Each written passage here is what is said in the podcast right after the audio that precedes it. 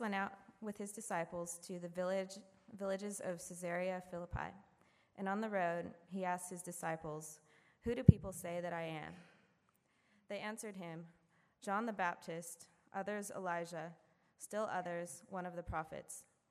But you, he asked them again, Who do you say that I am? Peter answered him, You are the Messiah. And he strictly warned them to tell no one about him.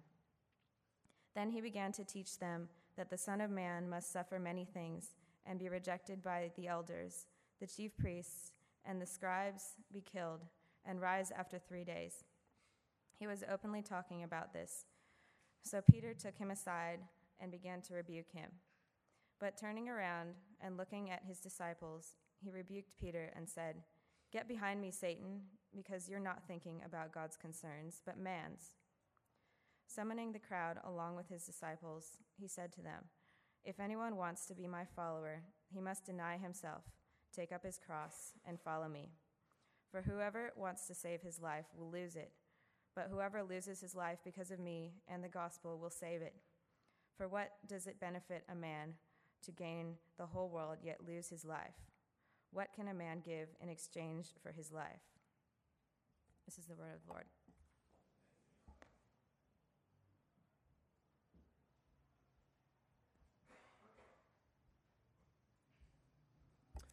Good evening. Nice to see you all. My name is Paul. I'm one of the pastors here. You've joined us at the beginning of a new series in Ecclesiastes. Hopefully, you've got this booklet in your hand. If you haven't got a booklet, just keep your hand raised and someone will bring it to you.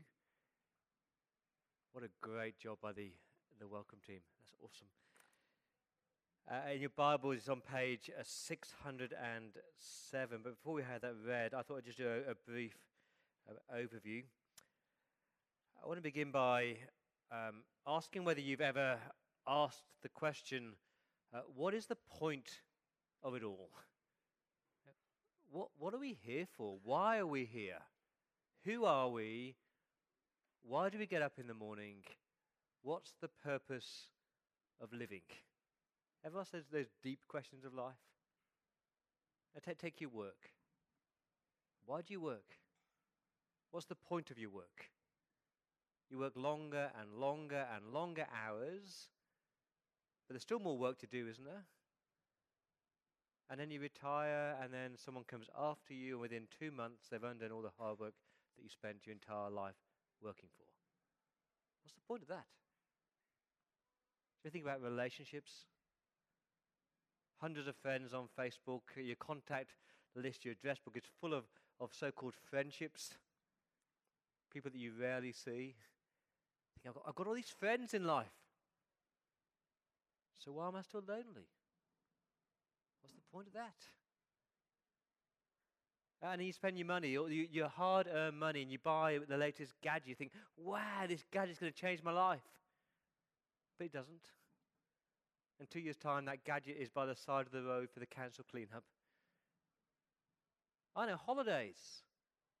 I love travel. Let, us let, tick off my bucket list. You know, travel the world and have the great experiences. And so you travel the world and you've got a truckload of photographs on your computer that you never look at. You think, well, was the point of that? Am I the only person who ever thinks like that? If you do think like that, uh, you are I- in touch with the writer to Ecclesiastes because that's what he is thinking like. This little book in the Old Testament in, in the wisdom literature. Uh, we, call this series Refreshingly Real. Refreshingly Real, because that's what this book is like. It, it's not pessimistic, it's not depressing at all, it's not overly optimistic, it's just realistic. It's been described perfectly as a boiled lolly or a boiled sweet. You know, you know, you get a boiled lolly and you, put, you pop it in your mouth and it's hard to bite into.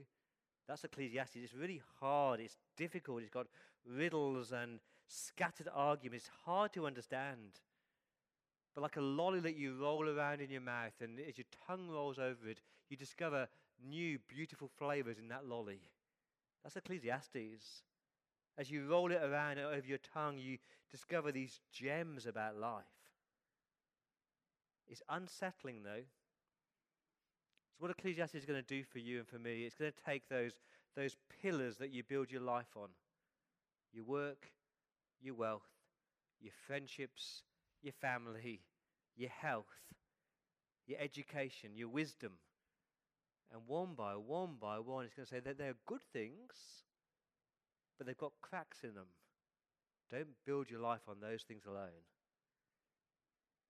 I find it quite an irritating book, you know, because the, the writer to the Ecclesiastes, he just points out what life is like. And you kind of go, yeah, that is right. But he doesn't give you much of an answer. But he does actually right at the end. It's irritating, it's mesmerizing, but it's, it's totally realistic. He's going to look at your time, your money, your education, your work, your friendships, and life and death, and say, as you live in this fabulous world, are you realistic about those things? It's written by a man who calls himself the teacher in verse 1. The words of the teacher, son of David, king in Jerusalem. Now, we, we don't know who that is. Traditionally, it's taken to be Solomon, you know, the wisest, wealthiest, grandest king in Israel. But more recently, it's kind of suggested that a kind of a super Solomon, someone looking at the world through the, the lens, through the spectacle of Solomon. We don't know. It doesn't really matter. Why was it written? It's all about the meaning of life. Uh, the, the title Ecclesiastes. Anyone know what the word ecclesia means? Anybody? It's a Greek word for church. Ecclesia means a gathering, means the church. It's just this, this wise man who has spent years pondering life, presenting his findings to the church, to the assembly. And the project was what is the meaning of life? How can I make sense of this life? So, how do you read it? There's a true story of a, of a lady in the US who, who couldn't cope watching the news. So she decided the only channel she was going to watch was the Disney Channel. And I think sometimes we live life like that, don't we? The, the, hard things in life that we don't want to face up to, we can't really confront. Let's, let's bury our head in the sand. Let's pretend it's not happening. Well, Ecclesiastes kind of rubs your noses into the messiness of this world. It confronts you with the reality of an unpredictable, confronting, confusing, chaotic world.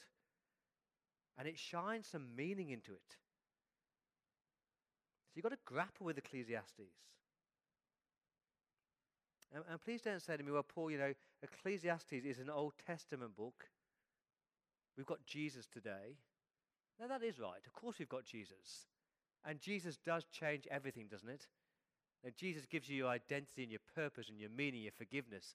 Uh, it gives you the, the certainty of life beyond death. But let's be realistic.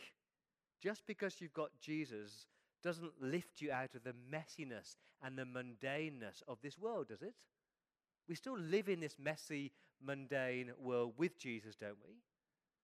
So please don't do that kind of that Christian escape artist thing and say, we've got Jesus, it's all okay. Because it's not okay. We still live in this messy world and we need to have meaning and hope and significance. So I'm excited to preach Refreshingly Real, the book of Ecclesiastes. So I'm going to pray. And after I prayed, I'm going to invite Brittany, who's a member of our 945 church, to come and just, just present chapter 1, verses 1 to 11. Let me pray. Father, we thank you for your word and pray that as it's read and explained, that you would pierce our hearts and minds and our souls, that we would know you, we'd love you, we'd have a, a deep sense of the goodness of this world and what it means to live with you as our Lord and our Savior. And we ask this for Jesus' sake. Amen. This is Brittany.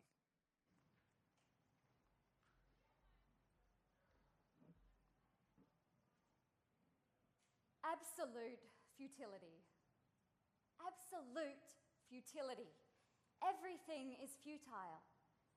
What does a man gain for all his efforts that he labors at under the sun?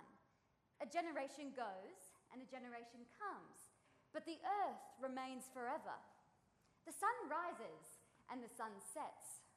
Panting, it returns to its place where it rises. Gusting to the south, turning to the north, turning, turning goes the wind, and the wind returns in its cycles. All the streams flow to the sea, yet the sea is never full. The streams are flowing to the place and they flow there again. All things are wearisome. Man is unable to speak. The eye is not satisfied by seeing, or the ear filled with hearing. Can one say about anything, Look, this is new? It has already existed in the ages before us. What has been is what will be, and what has been done is what will be done. There is nothing new under the sun. There is no remembrance of those who came before, and of those who will come after, there will also be no remembrance by those who follow them. Imagine being there when that was first read. How are you feeling? I hope you're not saying, wow, that's depressing. I hope you're thinking, that is right, you know. I think Del Amitri in 1989 with their song Nothing Ever Happens summed it up well. Billboardings advertise products that nobody needs, while Angry from Manchester writes to complain about the repeats on TV. Computers report some gains on the value of copper and tin, while American businessmen snap at Van Gogh for the price of a hospital wing. Nothing ever happens. Nothing happens at all. The needle returns to the start of the song, and we all sing along like before. And I, I love that song. It's like saying, This world, our lives are just repetitive and they are boring and they're just the same thing day after day after day after day.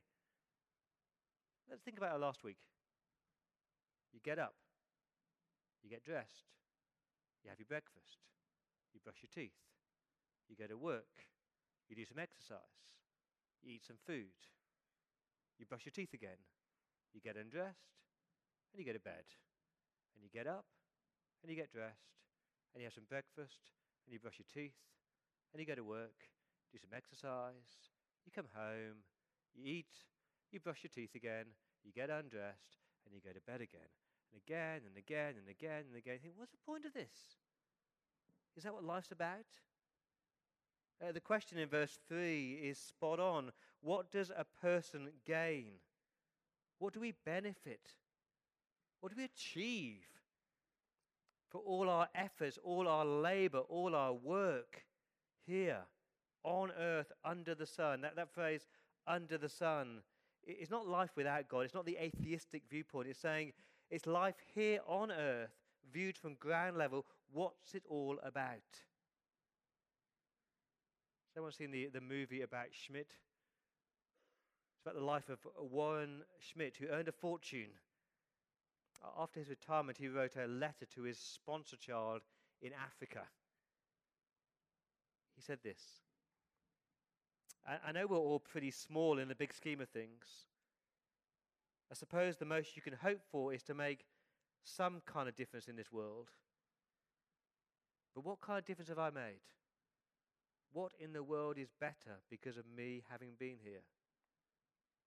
Once I'm dead and everyone who knew me dies as well, it'll be, it'll be as though I never existed. What difference has my life made to anyone? None that I can think of. None at all. I hope things are fine, fine with you. Yours truly, Warren Schmidt. And that's not depressing, that's just realistic. Uh, the motto of Ecclesiastes is in verse 2 absolutely futile, futility, futility, absolutely futile. Everything is futile. And that word comes 38 times in the letter. It's an enigmatic word, deliberately so. What does that word mean? Well, the, the Hebrew word is actually hevel, really hard to translate. Uh, the NIV says meaningless, meaningless. Everything is meaningless. I, I think that's too negative. You might have heard vanity or vanity. Everything is vain. What does that mean? The word literally means vapor or smoke. I think it's a, a much better translation. Vapor, vapor. Everything is vapor. You ever been to a, a, a bonfire and you've seen the smoke You, can, you try and grab hold of the smoke. What have you got? Nothing. You're running tomorrow morning. It's a cold morning. You, you see your, your, your breath. You try and grab hold of your breath. What have you got? Nothing. And the thing about smoke and the thing about vapor is it, it is temporary, it is transient. It's here one minute, it's gone the next. Please don't try and build things out of smoke because it's like substanceless. And that's what the, the, the writer is saying. He's saying that remember that the things in this life are fleeting. Don't try and find your identity and your meaning and your purpose and your satisfaction in the vapor things of this world, like, like work and, and wealth and possessions and health and all that stuff that's here one minute and is gone the next. It doesn't truly satisfy. He says everything is just like a vapor. So my first point tonight is this the treadmill called life. The treadmill called life. There's nothing new under the sun. Let, let me confess right now, I, I hate treadmills. Who invented the treadmill? What a stupid invention. A bit of rubber that goes round and round and round, and you pay good money to join a gym to stand there on this bit of rubber that goes round and round and round. You could be outside, you could be running by the harbour with the fresh air, with the beautiful scenery, but you choose to spend money on to, to run on a bit of rubber. It's ridiculous. But like a treadmill, the world goes round and round and round and round, and nothing changes. He says nature doesn't change. Verse 5 The sun rises, and then the sun sets. And panting, because it, it's done some work, it returns to its place where it rises again. It rises, it sets, it rises, it sets, it rises, it sets. Doesn't, doesn't want to break out and say, hang on a minute? I think tomorrow I'll rise in a different place and we have a 20 hour day. Of course it doesn't. Just the nature goes round and round and round the circle of life. Uh, the winds of verse 6, they, they, they blow to the north, then to the south. And doesn't the wind get bored of blowing? No, because that's just life. Or the seas of verse 7, they all the stream flow to the sea, yet the sea is never full. Can you imagine going down to the harbour tonight and there's a sign saying, Harbour full, no more water, please? That doesn't happen because, you know, the way that nature works is that the water runs into the sea, gets sucked up into the cloud, rains back down again, round and round and round it goes. And the point is that just like nature, just like our lives, just as nature goes round and round and round and round, so do our lives. That's why it says in verse 8 all these things are, are wearisome, exhausting. We do so much, but we get nowhere. If you've ever been on those tourist buses that go up to the Blue Mountains. I had the misfortune about 20 years ago of going on one. And so you hop on in Sydney and it drives up the mountains and you hop off for a stop somewhere and you hop off the bus, you get back on the bus, it drives up to the Blue Mountains and we all get off the bus with our cameras. We take the, the three sisters, we get back on the bus and we go to Leura for afternoon tea. We get back on the bus and we drive back to Sydney. And you think, what was the point of that?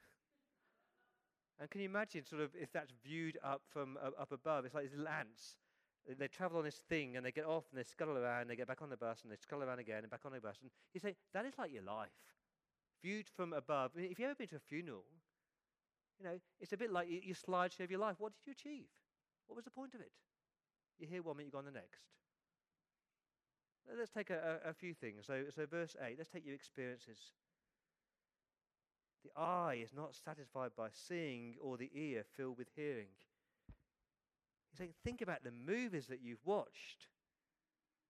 You watch this awesome movie and then another movie and then another movie and then another movie. And they keep making more movies, don't they? Why do they do that? We've got enough movies, haven't we? Like you could spend the rest of your life watching old movies. Uh, t- take music, your, ears. They, they, we've got enough music to listen to for the next, what, 100 years? But they keep making new songs. Maybe I'm the only person here, but I was at home one night this week and I it was late at night and so I, I flicked on the TV and I got my, my remote control. I was flicking between the channels as blokes tend to do. And after about 20 minutes, I was like, oh, there's nothing on TV. And so I grabbed the, the Apple TV remote. And so I went onto Netflix. And so I flicked through Netflix for a while. I went, oh, there's nothing on Netflix either. I said, oh, Apple TV. I could look at the previews of all these movies I could watch on Apple TV. So I sat for about an hour looking at previews from Apple TV. And I thought, well, there's nothing on. I thought, I know, I can go on to iView. I can watch old episodes of ABC stuff. And after about two hours, I thought, this is ridiculous. There's nothing on TV, so I went to bed. now, what was the point of that? Let's think about your progress, the new inventions. I know we've got some entrepreneurs here at, at Church by the Bridge. These great new inventions are going to change the world. Look at verse 9. What has been is what will be. And what has been done is what will be done. There's nothing new under the sun. Can one say about anything? Look, this is new. No. It's already existed in the ages before us. Well, that's not right, is it? This is 2017. We've got Facebook, we've got FaceTime, and they're all new, aren't they? Not really. It's just another way of communicating. You know, 30 years ago, you picked up the phone and talked to people, or you, or you wrote a letter. Today, you just grab your phone and FaceTime someone on the other side of the world. It's just another form of communication. I, I got really excited on Thursday this week because I got an email telling me that they'd, they'd released Things version 3, which is my to do app on my phone. And so I forked out 12 bucks for a new to do app. And I spent about two hours playing around my new to do app, thinking, this is going to change my world. I've tried OmniFocus, and I've tried Wunderlist, and I've tried Todoodle, and I've tried Google List, and I've tried every to do app. But this Things 3 is going to change my world. It's Sunday. This is quite good a pen and a paper to write down my to do list. Apparently, in the Apple stores, this is all the rage now. They've gone back to pen and paper, not the apps. And just in case you're one of the few here who's not depressed, look at verse 11. there is no remembrance of those who came before, and of those who will come after, there will also be no remembrance by those who follow them. He's saying our measly lives are just like billions of other measly lives. We're here for a few, few years and we come and we go, and in a hundred years' time, no one will even remember us. I, I, wrote this sermon on Thursday here in church, and I was a, a bit obsessed with these, with these, these plaques. I was thinking, who is William Henry? Who is this guy here? Does anybody in Sydney remember him? Does anyone come and visit him and look at his plaque?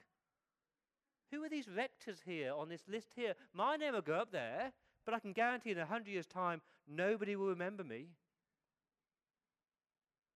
Let me, give you a, a quick quiz. For those who are really sporty here, who remembers Bill Kirby and Debbie Watson?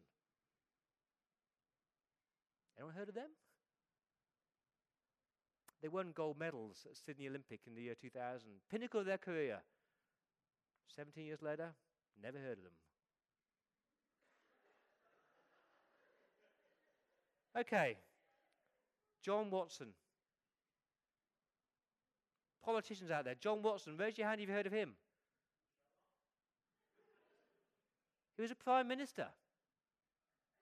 He's a prime minister of Australia. He's got statues here in Sydney after him. We've never heard of him. Okay, raise your hand here if you can name by name and their profession your great great grandfather. Anybody? One or two?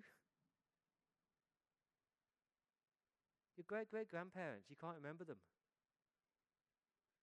I applied for permanent residence a few years ago, and now citizenship. Uh, on the form, you have to put in the names of your grandparents and their date of birth. I didn't have a clue. My grandparents. Uh, my dad died 27 years ago, and his parents had died before he married my mother. So I, I picked up my phone to my mum and said, Mum, what, what was the name of dad's parents? And she went, I haven't got a clue. And so I had to phone or, or contact the births, marriage, and death to find the names of my own grandparents. That is not unusual. I'm not being depressing, I'm just being realistic. You know, we think we're going to leave a legacy, and we can do great things here on this earth. Um, don't get me wrong, we can do wonderful things here. Ecclesiastes is going to teach you when it comes to your work, enjoy it, work hard, make a difference, but please don't think that you're going to change the world and leave this great legacy.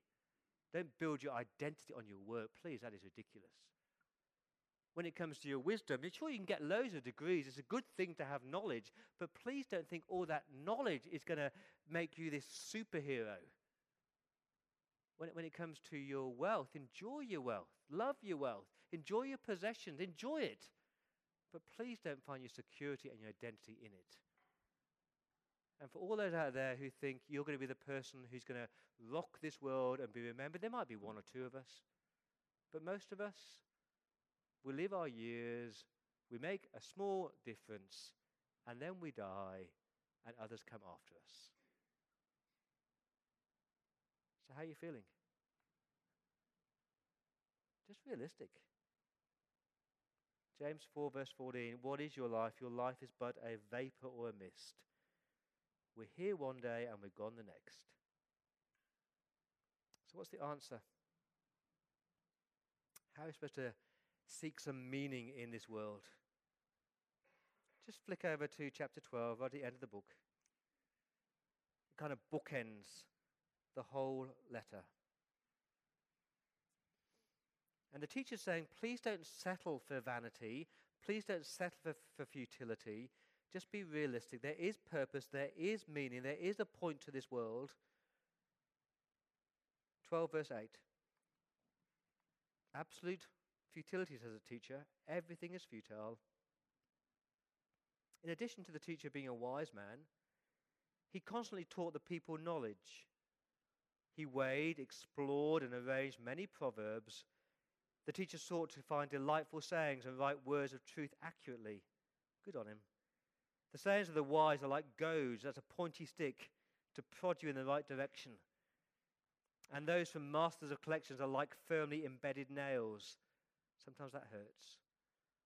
The sayings are given by one shepherd, the good shepherd, by God Himself. But beyond these, my son, be warned. There is no end to the making of many books, and much study wearies the body. That is true. So, verse 13. When all has been heard, the conclusion of the matter is this this is what life is about fear God and keep his commands. Fear God, honor God, revere God, and do what he says, because this is for all humanity. For God will bring every act of judgment, including every hidden thing, whether good or evil. As you look at, look at life under the sun, just remember there's two simple things fear God in this world and keep his command. Fear God just means to revere God, to respect God, to don't, don't answer God back, just trust him and obey him. He says in chapter 12, verse 1 Remember your Creator in the days of your youth. Remember that there is a God who, who made you, who knows you, who loves you, who provides for you, who cares for you. Bring God into your life. And do that before you get old, because as you get older, you become more self centered and more cynical and more self reliant and more self pitying. So remember there is a God and fear Him. He gives you your wealth, He gives you your health, He gives you your strength. So trust Him and fear Him. And then, verse 13, keep His commands. Take the scriptures, the greatest book ever written, and look at life through the lens of this. Don't sit over it and judge it. Sit under it and let it judge you. Let, let the Word of God unpack life. Let the Word of God give you significance and meaning to say, yeah, that's why that happens in the world. And when you do that, it is totally liberating. Do you think on the last day when you stand before your Maker, He's going to say, Paul, you know, that fourth Ironman that you ran, you didn't quite do so well, did you? Of course not. So you say, you know, no, Paul, you know, that house renovations, the kitchen wasn't quite right, was it? He's going to say, Paul, did you love me? Did you live your life fearing me and honoring me and respecting me? And did you love other people well? Did, did, you, did you read my word and say, This is how to live my life on this earth? That's what God cares about. And I found that liberating. Let me just show you how it works. Just some live examples. Uh, last night, Rach and I and Toby watched the film Lion. Have you seen that film? harrowing uh, about the boy in India who's adopted by this Australian couple and uses Google Earth to find his Earth parents again. Extraordinary film. At the end of that film, on the screen, true story, comes up with this stat. You know, every year, 80,000 children are, are lost in India. So, what do you do with that? How do you make sense of that? So what Rachel and I did, we didn't say, oh, that was an awesome movie, and, you know, acting was amazing, and three Oscars, and, you know, great directing, and great cinematography. What we did went upstairs, and we just prayed. We said, God, you, you made this world, and you know every child in this world, and there's 80,000 kids in India. 80,000 kids every year. Lord, have mercy. Lord, stop the child sex trafficking in India right now. Lord, provide homes for the kids in need in India. You just bring God into the picture. You fear God and you keep His word and say, You made these, you love these, please do something about it, God. Take your work tomorrow. You wake up tomorrow, you go to work, and your boss says, Can you do this task? And you're thinking, Not really, I don't want to do that. No, you fear God and you say, Okay, how can I do this to the best of my ability? How can I honor God in my workplace tomorrow? How can I make a little bit of difference tomorrow? I spent some time this week here in, in church doing really boring, mundane, dull tasks. And part of me was going, why am I doing this? I'm doing this so that we tonight have words on the screen to sing songs to, to honor our Savior. And we have chairs to sit on to honor our Savior. You find meaning in the small things of life because you're loving God and you're wanting to serve Him. Take your money. You know, back to the end of the tax year, you get your tax return. What do you do with that? You fear God and you keep His commands. Say, God, this is your money. Thank you for this. How can I honor you and serve you with, with this unexpected tax return? These little examples. And see how liberating it is? You, you start running this, this, this rat race thinking, I've got to have meaning, I've got to have purpose, I've got to have significance in my, my work and my education and my family and my friends. And if this fails me, I'm going to have no purpose in life. It's totally refreshing. Life will be mundane at times. That's okay. You know that phrase, day in, day out? That's just life. So enjoy it. Enjoy it. Know God in it. Love Him well. Love other people well. Because with God in your life, there is meaning and there is purpose and there is significance. And in this messiness and chaos and mundaneness, you go, Yep, God, thank you you're here. Thank you I get to serve you and to love you. Help me to fear you and to keep your commands. Let me pray.